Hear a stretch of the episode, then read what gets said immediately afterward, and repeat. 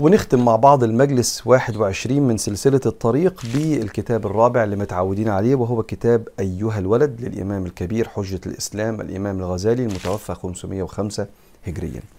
وهو كتاب بينصح فيه تلميذه ببعض النصائح النافعة في سلوكه وأخلاقه ومعتقده. قال الإمام وهو بيتكلم بيحكي له قصة آه، شقيق البلخي وحاتم الأصم شقيق الشيخ وحاتم التلميذ حاتم قعد يتتلمذ على إيد شقيق البلخي آه، آه، 30 سنة وقال له أنا اتعلمت منك 8 حاجات فشقيق قال له احكي لي الثمان حاجات فحكى له الثمان حاجات وإحنا وصلنا النهارده للفائدة الثامنه خدنا الم- المرات اللي فاتت في كل مرة آه، كان معنى من المعاني اللي اتعلمه من شقيق والحقيقة كلام فيه عمق يا ريت يعني طبعا كلامهم هم يعني ترجعوا له واللي ما شافش الحلقات اللي قبل كده. قال حاتم الأصم الفائدة الثامنة اللي تعلمها من شقيق البلخي وهنا الإمام الغزالي في الكتاب بيحكيها لتلميذه. قال حاتم إني رأيت كل واحد معتمدا على شيء مخلوق بعضهم على الدينار والدرهم وبعضهم على المال والملك وبعضهم على الحرفة والصناعة وبعضهم على مخلوق مثله فتأملت في قوله تعالى ومن يتوكل على الله فهو حسبه. إن الله بالغ أمره. قد جعل الله لكل شيء قدرا. فتوكلت على الله تعالى فهو حسبي ونعم الوكيل. فقال شقيق وفقك, وفقك الله تعالى إني قد نظرت التوراة والإنجيل والزبور والفرقان. فرقان يعني القرآن. فوجدت الكتب الأربعة تدور على هذه الفوائد الثمانية. فمن عمل بها كان عاملا بهذه الكتب الأربعة طيب الفايدة بتقول إيه؟ البني آدم أكتر شعور بيبحث عنه في الدنيا دي شعور الأمان والأمان بيخلي البني آدم يقدر ينتقل بعد كده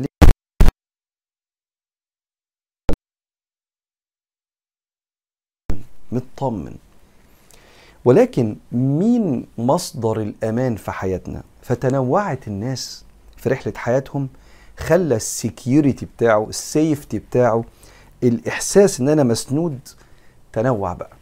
فمن الناس بيقول كده معتمدا على شيء مخلوق. بعضهم اعتمد على الدينار والدرهم ال financial security عندي في الم... في البنك ولا في الخزنة اللي في البيت ولا في الدرج رقم معين مهما حصل في الدنيا أنا مطمن وهنا المشكلة مش في إن الفلوس مش أمان ولا حاجة. لا يعني عشان بس نبقى واقعيين. أكيد لو أنت معاك قرش في جيبك بتبقى مطمن لو احتجت حاجة. بس ده مش مصدر أمانك. لأن اللي مصدر أمانه الفلوس هيتوجع وهيترعب وممكن كمان يلجا لطرق حرام عشان يأمن الفلوس دي وهيتوجع ويترعب لو الفلوس راحت منه أو قلت.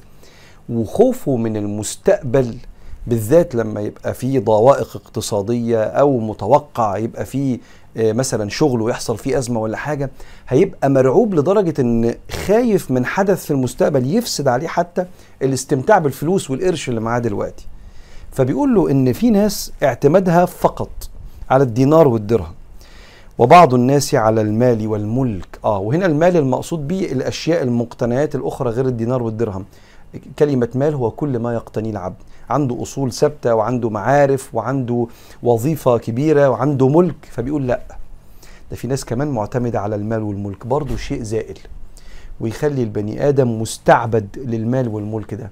ويخلي البني آدم لو ملكه تهدد أو المال اللي معاه قل شوية يبقى عنده شيء من عدم الإحساس بأن المستقبل فيه هدوء وسكينة. وكأنه بيقول إن القضية هنا مش في إنك أنت تبقى مبسوط وحاسس بالطمأنينة لما يبقى عندك مقتنيات كتيرة أو أنت في بوزيشن في وضع كويس. لا اطمن ده شيء جميل وإنجاز من إنجازات الحياة بس ده مش مصدر أمانك عشان ده بيتغير. بيتغير ولو ما بقاش مصدر أمانك الشيء الثابت الوحيد وهو عون الله وعطف الله ووجود ربنا في حياتك اللي هو أصلا مصدر كل عطاء وكل فلوس معاك وكل ملك معاك. لو ما بقاش قلبك متعلق بربنا انت قلبك هيروح ويجي كتير وهتخاف كتير وهتقلق كتير. بل وقد تلجأ للحرام كتير وتذل نفسك عشان تحافظ على أشياء هي أصلا بإيد ربنا. فبيقول له وبعضهم على المال والملك وبعضهم على الحرفة والصناعة. أيوه صح ما الحرفة والصناعة ممكن يحصل حاجتين. ممكن أنا أفقد قدرتي أفقد صحتي فما أعرفش على أعمل الحرفة والصناعة. وممكن الحرفة والصناعة دي تتلغي من احتياج الناس. وتبقى صنعة ما بقاش الناس خلاص محتاجينها ويحل مكانها صنعة تانية وتلغي الصناعة دي. فكأن برضه بيقول له خلي أمانك بمصدر العطاء الحقيقي وهو عطاء ربنا. اللي قال ما عندكم ينفد وما عند الله باق. اللي قال إنا لا نضيع أجر من أحسن عملا. اللي قال إنني معكما أسمع وأرى. واللي قال وهو معكم أينما كنتم. مش بيتخلى عنك. وقال وقال إن اشترى إن الله اشترى. خلاص مش هيبيعك. إن الله اشترى من المؤمنين أنفسهم وأموالهم بأن لهم الجنة. فبيقول له وبعضهم اعتمد على مخلوق على بني آدمين بقى كمان. هتصل بيه هيقول لي هتصل بيه هيتوسط لي هتصل بيه بجرة قلم هيعمل. ماشي. حلو يا سيدي اعتمد على معارفك. بس المعارف دول ملكهم وسلطتهم ومعارفهم هم كمان مش دائمة. أو ممكن معارفك دول يقلبوا عليك أو يزهقوا منك أو حاجات كتير أو أو يقع بينك وبينهم مشاكل. عشان كده لما البني آدم تحصل له أزمة أول حاجة بيقول يا رب. ثانيا بيشوف قدراته ثالثا بيشوف معارفه بعد كده. مش العكس شوف معارفه وبعدين يشوف قدراته وبعدين في الآخر يقول يا رب.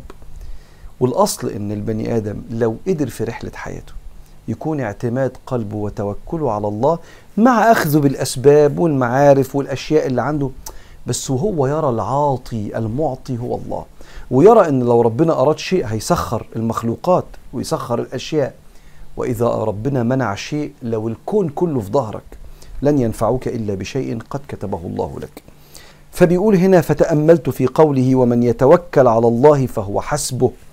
إن الله بالغ أمره. الحسب يعني الكافي. إن الله بالغ أمره قد جعل الله لكل شيء قدرا. قدر من الفلوس وقدر من تأخير الفلوس وقدر من إتيان الفلوس قدر من الصحة وقدر من المرض كل حاجة عند ربنا مظبوطة. فبيقول فتوكلت على الله تعالى فهو حسبي ونعم الوكيل. قال شقيق الشيخ بقى قال له ده أنا قريت كل الكتب قريت التوراة والإنجيل والزبور وآتينا داود زبورة كتاب بتاع سيدنا داود والفرقان هو القرآن. لقيت إن الكتب دي كلها بتتكلم في الثمان حاجات دول يا حاتم يا تلميذي. وهنا الإمام الغزالي صاحب الكتاب خلص القصة دي مع أيها الولد مع ابنه أو مع تلميذه وهو بيحكي له قصة الشيخ والتلميذ والتلميذ بيقول له اللي هو حاتم بيقول للشيخ استفدت منك إيه؟ وننتقل إن شاء الله للمجلس الجاي لباقي كتاب أيها الولد والحمد لله.